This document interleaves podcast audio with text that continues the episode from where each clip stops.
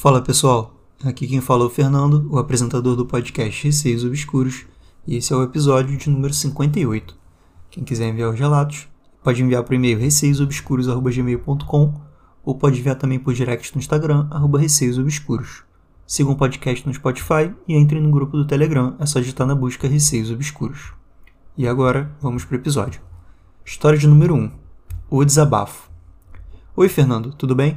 Me chamo Arthur, Sou designer gráfico e sempre escuto seu podcast enquanto trabalho. Até apresentei para algumas pessoas da agência onde trabalho. Muito obrigado, Arthur. Vamos ao relato. Ele vai sem título, então pode escolher um e me desculpe pelos erros. Sempre adorei coisas sobrenaturais, mas ao mesmo tempo sou do tipo ver para crer, sabe? Lido com a depressão e ansiedade desde os 15 anos. Em janeiro do ano passado, após um término de um namoro extremamente complicado, minha depressão se descontrolou total e passei a ter que fazer uso de medicamentos novamente. Nessa época, minha irmã morava comigo. Era quem mais me dava força e com quem eu desabafava. Um dia, ela saiu para dar um rolê com as amigas e eu não pude ir, pois tinha um projeto enorme e eu estava empacado, pois já não estava muito bem aquela semana. Então decidi que no final de semana ia focar total naquilo. Pouco tempo depois de ela sair, eu tive uma crise e vários pensamentos sobre tirar a minha própria vida. Já tinha tido e iam piorando. Aquela veio de uma vez. Sempre que tinha essas crises, tomava um remédio que me derrubava, o famoso Rivotril. Tomei e foi tiro e queda, acabei pegando no sono e acordei algumas horas depois com a minha irmã entrando no quarto. Dormíamos no mesmo quarto, pois o apartamento só tinha um. Vida de universitário é foda. Minha irmã entrou no quarto, porém, como já era de madrugada e sempre gostei de dormir no escuro, só consegui ver uma silhueta de alguém que desconfiei ser minha irmã. Ela deitou na cama. Escutei o barulho da cama e chamei pelo apelido dela, que era Vi. E ela me respondeu com Hum. Achei estranho, porém, como estava meio dopado ainda, não liguei muito e comecei a desabafar com ela sobre os pensamentos que havia tido e a chorar compulsivamente. Depois de todo esse desabafo, ela ficou alguns minutos em silêncio, o que fez com que eu me sentisse péssimo, pensando que tinha deixado minha irmã preocupada ou algo do tipo. Eis que ela solta um por que você não se mata? Com uma voz feminina, porém não parecia a voz da minha irmã. Aquilo foi um choque. Eu na hora acendi a luz, pronto para olhar para ela com uma cara de: O que foi que você disse? Quando a luz se acendeu, para o meu pavor, não havia ninguém. Saí procurando pelo apartamento e ela não estava. Liguei para ela e perguntei se ela havia chegado, e ela me disse que ainda não, que estava na casa de uma amiga. Não sei se o que houve foi sobrenatural e sinceramente tento racionalizar, dizendo para mim mesmo que foi coisa da minha cabeça, resultado de um emocional que estava prejudicado, combinado com remédios que eu estava tomando. Porém, Fernando, eu juro para você que pareceu tão real. Levei um tempo para conseguir ficar sozinho em casa depois disso. Atualmente não moro mais nesse apartamento e, coincidência ou não, minha depressão está melhor. Desde então, não tive mais idealizações suicidas. Realmente não sei o que houve aquele dia, mas esse é um assunto extremamente delicado. Tanto é que você é a terceira pessoa para quem eu conto. Até então, só minha irmã e minha terapeuta sabem disso. Bom, é isto. Muito obrigado por ler o meu relato. Não sei se você vai achar válido de ler no podcast ou não, mas só de ter tido coragem para te mandar isso, para mim já foi um grande feito. Adoro seu podcast e te desejo todo o sucesso do mundo. Então, Arthur, muito obrigado pelo seu relato e pelos elogios feitos ao podcast. Realmente, depressão é um assunto bem delicado. Fico feliz que você esteja bem já. E eu vou direto para o assunto aqui do relato, do que, que eu achei. Não é nenhuma novidade o assunto de Doppelganger, né? Eu acho que realmente pode ter sido sim algum Doppelganger imitando sua irmã, ou mesmo algum espírito ali que você confundiu com a sua irmã, porque você deixou bem claro no relato que você não tinha certeza que era sua irmã. Você viu alguém ali chegando, deitando, e você assumiu que fosse sua irmã. Mas quando você interagiu com esse espírito e ele te respondeu, dizendo por que você não se mata ou algo do tipo, deu para ver que era algo bem ruim, né? Que queria que você ficasse mal. Claro que podemos levar em consideração que você tinha tomado remédio e poderia ter realmente alucinado ou sonhado ou coisa do tipo. Mas pela sua descrição aqui me pareceu bem real o que aconteceu. Por mais que depois você tenha ficado naquela de tentar justificar, racionalizar, como se, ah, eu estava tomando remédio, eu estava mal. Mas você mesmo disse. Porém, Fernando, eu juro para você que pareceu tão real. Então, assim, eu vou mais pelo que vocês me falam. E eu acho que alucinar esse ponto também eu acho que é um pouco demais, assim. Às vezes a gente alucina uma, que viu alguma coisa, mas uma experiência tão vívida, assim, dela deitar, você ouvir a cama descendo, ela falar, hum, para te ouvir, enfim. Depois ainda dá opinião no fim, né? Ou seja, quer dizer que você interagiu de fato, né? Você falou alguma coisa Aquilo te escutou e te respondeu. É bem assustador isso. Uma outra coisa que eu achei interessante também foi que você falou que não mora mais nesse apartamento. E coincidência ou não, a depressão tá melhor. Então, assim, possivelmente alguma coisa nesse apartamento, algum espírito ou doppelganger, ou seja lá o que fosse, que viu que você estava emocionalmente instável e se aproveitou né, dessa fraqueza. E agora vamos para a história de número 2. São três relatos enviados pelo Rafael por e-mail. Fala, Fernando, beleza? Primeiramente, gostaria de parabenizar pelo podcast. Comecei a ouvir há pouco tempo, já estou extremamente viciado, maratonando todos os episódios. Neste e-mail, irei encaminhar dois relatos, um meu e outro da minha namorada. Fique à vontade, caso queira lê-los em episódios separados. Relato número 1, um, no caso esse é o relato Rafael. O Homem Sem Rosto. Quando eu era criança, entre 8 e 9 anos, tinha dois amigos muito próximos, o Alberto e o Renato. Nós, por influência de um desenho muito famoso da época, Rocket Power, nos encontrávamos todas as tardes após a escola para andar de skate, patins, bicicleta e etc. Em uma tarde específica, nossos pais nos levaram para andar de bicicleta em uma praça no bairro de Pinheiros, em São Paulo. A praça estava bem movimentada e com muitas crianças da nossa idade andando de bicicleta, assim como nós. Para podermos ter mais tranquilidade e praticar nossas manobras sem correr o risco de machucar alguém, fomos para uma parte mais afastada da praça enquanto nossos pais ficaram sentados num banco conversando. Essa praça tem formato circular e é cercada por casas com muros altos. O lugar que escolhemos para ficar era um ponto na borda da praça, de forma que conseguíamos ver facilmente as casas em volta. Ao chegar no ponto escolhido, logo começamos a praticar nossas manobras, pulando obstáculos, empinando as bicicletas e etc. Quando era minha vez de pular o obstáculo que havíamos improvisado com os troncos de árvores que estavam jogados no chão perto de onde estávamos, Olhei para o Renato, que estava atrás de mim, pois ele que fazia a contagem regressiva, indicando que poderíamos começar nossa bateria de manobras. O Renato estava pálido, com uma expressão horrorizada no rosto. Seus olhos estavam vidrados em uma das casas perto da praça. A única coisa que ele conseguiu fazer foi gritar: Meu Deus do céu, corre! Ao gritar isso, ele se virou, pegou sua bike e saiu pedalando em disparada. Eu e Alberto nos olhamos assustados e nos viramos para ver o que havia assustado Renato. Foi aí que vimos algo que nunca conseguiríamos entender. Em uma casa perto de nós, havia um homem branco sentado na calçada.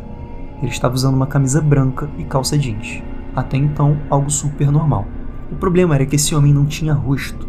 O rosto dele era completamente negro, e aonde deveria estar sua boca havia um sorriso enorme, torto e completamente branco.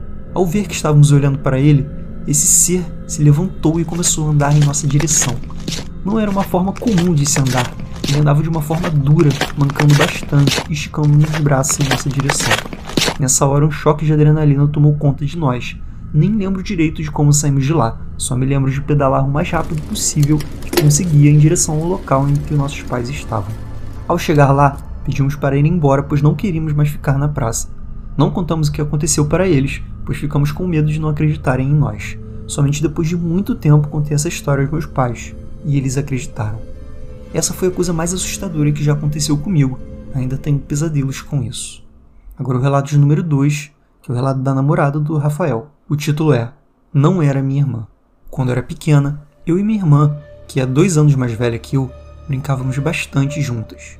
Na época morávamos em uma casa bem grande com dois andares, porém a casa era bem estranha. No andar de cima ficavam a cozinha, a sala, um banheiro e o escritório que dava acesso à área da piscina. No andar de baixo ficavam os quartos. Dividi o quarto com a minha irmã. Esse andar era muito escuro. A distribuição dos lustres não permitia que a luz chegasse em todos os pontos do corredor que levava para os quartos, deixando o ambiente pesado, ainda mais para uma criança de 11 anos. Uma tarde fui procurar minha irmã para brincarmos juntas, porém não conseguia encontrar em nenhum lugar da casa. Foi aí que decidi procurar no andar de baixo, no nosso quarto. Desci rápido as escadas e corri pelo corredor escuro e ao entrar no meu quarto, logo vi ela deitada em sua cama. O quarto estava com a janela fechada e a única luz que entrava era a fraca luz que vinha do corredor. Já fui falando com ela, chamando-a para brincar lá em cima, porém ela não me respondia e nem se mexia. Desconfiada, fui me aproximando da minha irmã, chamando-a pelo seu nome. Foi quando vi que não era minha irmã. O vulto deitado na cama se levantou. Era negro, uma sombra extremamente escura. Tive a sensação de que ele olhou para mim e de que o tempo parou. Fiquei sem reação, paralisado olhando para aquilo. O que pareceu uma eternidade foram apenas alguns segundos. Então o vulto saiu voando pela janela do quarto. que ainda estava fechada. Ao ver isso, a minha paralisia acabou e consegui sair correndo. O mais rápido possível para o andar de cima, onde encontrei minha irmã sentada no escritório. Rafael, obrigado de coração aí pelos seus dois relatos. Tô aqui chocado com os dois. Os dois foram muito, muito bizarros. O teu relato, então, nem se fala. Esse cara sentado ali sem rosto que começou a correr atrás de vocês. Parece muito mesmo uma cena de filme de terror que a gente vê assim, quando algo te persegue. E o que mais me chamou a atenção foi o seguinte: normalmente, quando alguém vê algo, fica sempre na dúvida se viu mesmo, se foi uma impressão. Esse foi muito claro. Foram você e os seus dois amigos que viram aquele homem que vocês devem ter batido depois da descrição, né? No sentido de que era realmente um cara branco, com uma camisa branca, uma calça jeans e sem rosto, com um sorriso enorme assim, né? Bizarro. E como foi uma experiência compartilhada por vocês três, eu acredito muito mais do que somente se você tivesse visto, que poderia ter sido alguma impressão ou qualquer coisa do tipo. E também ver tão claramente aquilo te perseguir é muito assustador, cara. Se eu tivesse no teu lugar, eu também possivelmente teria pesadelos até hoje, e foi com certeza um dos relatos mais assustadores que eu já li aqui. No caso do relato da sua namorada, a gente pode dizer que o quarto estava escuro, que foi só ela que viu, mas ao mesmo tempo eu achei assustador, porque ela viu claramente um vulto que ela achava ser irmã dela, mas ele levantou e saiu voando pela janela, assim, atravessando a janela, e ela ficou paralisada ainda, ou seja, tipo, não foi uma paralisia do sono, porque ela nem dormindo tava, ela entrou no quarto. Então, assim, o que ela viu foi muito claro também, assim como o que vocês viram, né? Mas ao mesmo tempo ela de fato viu alguma coisa que saiu voando pela janela do quarto. E depois, quando ela subiu, a irmã tava lá. Então, assim, tese não era nada, né? Ou pelo menos ninguém viu. Novamente, muito obrigado a você, Rafael, e a sua namorada. Um abraço para vocês dois. E vamos para a história de número 3, que são três relatos. Foram enviados pelo Taurus no Telegram. Relatos número 1. 1, 2, 3, achei você. Na época estávamos passando férias na casa de meu pai em um condomínio entre São Pedro e Cabo Frio. Estava na rua da administração, onde tem uma quadra e as pessoas de outras casas se reuniam lá. Decidimos brincar de pique-esconde. O condomínio era grande, então limitamos uma área. Como a maioria dos donos das casas só iam lá em épocas de férias, elas ficavam vazias. Então resolvi pular o muro de uma casa e me escondi no quintal. A casa tinha uma luz com timer apagava às 6 horas e acendia às 18 horas. Porém, estava quebrado, ficava 10 segundos aceso e 2 segundos apagado, até que começou a mudar o tempo, aumentando o tempo apagado e diminuindo o tempo aceso, até que a mesma começou a piscar muito rápido. Nesse momento, observei algo levantando do chão e vindo na minha direção. Eu levantei e pulei o muro com uma velocidade absurda, sendo que para entrar tive um pouco de trabalho. Relatos número 2: Subindo. Na época, morava em um apartamento que sempre me deu medo. Primeiro porque fui vítima de uma brincadeira sem graça feita por outras crianças. Na época que estavam construindo o prédio, teve uma festa de inauguração, então fui brincar com essas crianças e fomos ir andar pelo prédio. Até que em algum momento me deixaram em um andar que estava em construção, sem luz, e subiram no elevador. Foi terrível e pareceu uma eternidade até conseguir sair, mas continuando. A sala desse EP tinha um sofá e na frente a TV que ficava literalmente dentro da escada que levava para o segundo andar. Então, quem subia para o segundo andar via as pessoas embaixo, e quem estava embaixo via a pessoa subindo a escada. Foi quando um dia, vendo TV, comecei a escutar um barulho, como se tivesse alguém subindo as escadas. Porém, não tinha nada, e assim continuei a ouvir, como se estivesse andando lá em cima.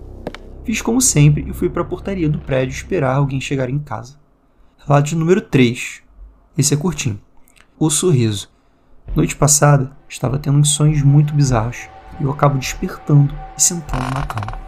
Quando olho para o canto da parede, vejo um ser de corpo e forma, segurando algo e com um sorriso. Não era Shadow People ou outra coisa, apenas um homem em pé segurando algo e sorrindo. E logo ele vai desaparecendo aos poucos. O mais bizarro é que eu não senti medo e muito menos receio. Não é à toa que consegui dormir logo em sequência sem nenhum problema.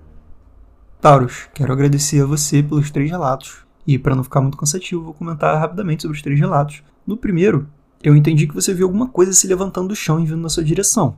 Mas veja bem, você já estava com medo. Quando você entrou numa casa vazia, que a luz estava apagando direto, que estava piscando, isso já aumentou sua adrenalina, você já começou a ficar com medo. E você disse que observou algo se levantando e vindo na sua direção. Eu acho que você já estava pilhado pelo medo, ainda mais sendo uma criança. Então, assim, claro que eu não duvido que você tenha visto alguma coisa, inclusive acho bem provável que tenha sido de fato algum espírito ali mas podemos colocar em xeque também o fato de você estar sentindo muito medo e poderia ter achado que sentiu alguma coisa vindo na sua direção, enfim, você mesmo dá uma descrição de fato do que foi. Então, de repente, você viu alguma coisa ali, uma sombra se mexendo e saiu correndo. O relato de número 2, eu acho que também por você ter sofrido uma brincadeira, né? Que eu nem chamaria de uma brincadeira, eu chamaria de um bullying, né? Que fizeram contigo. Então, assim, você já tinha medo desse apenas. Você já tinha um certo trauma, como você mesmo disse. E aí você estava lá ouvindo TV e você ouviu alguém subindo as escadas. Se foi tão claro esse barulho de alguém subindo as escadas e não tinha ninguém, de fato foi assustador. E depois você ainda ouviu esse ser aí andando lá em cima. Então, realmente, se você ouviu tão claramente isso, não tem nem o que dizer. Mas por você ter um medo prévio desse local, eu acho que também acaba deixando sua mente mais fértil para pensar coisas que às vezes não são reais. Como eu disse anteriormente, eu sempre vou pelo que vocês me falam. Pelo que você me falou foi bem claro. Então, realmente, de fato, deve ter sido um espírito, sim, subindo ali a escada e você acabou não vendo nada, mas ouviu o som. Agora, relato número 3, eu achei bizarro você viu ali um ser, né? Você viu um corpo, uma forma que você disse que não era Shadow People, que era um homem em pé segurando alguma coisa e sorrindo. E você foi vendo ele desaparecendo aos poucos. O que eu achei bizarro é que normalmente quando a gente vê um espírito é algo mais escuro, é um vulto ou algo que não dá para definir exatamente o que é. E você viu claramente um homem ali, né? O corpo, a forma, o sorriso. Então, assim, queria até saber se você de fato viu como se fosse uma pessoa mesmo, assim. Tanto que você falou que nem medo ficou, né? Não sei se aquilo te passou uma boa sensação, mas enfim. De qualquer modo, foi bem assustador, pelo menos para mim que tô lendo, né? Se você não sentiu medo lá, bom para você. E pessoal, esse foi o episódio de hoje. Espero que curtam. Eu achei os relatos bem sinistros. E aquele mesmo papo de sempre.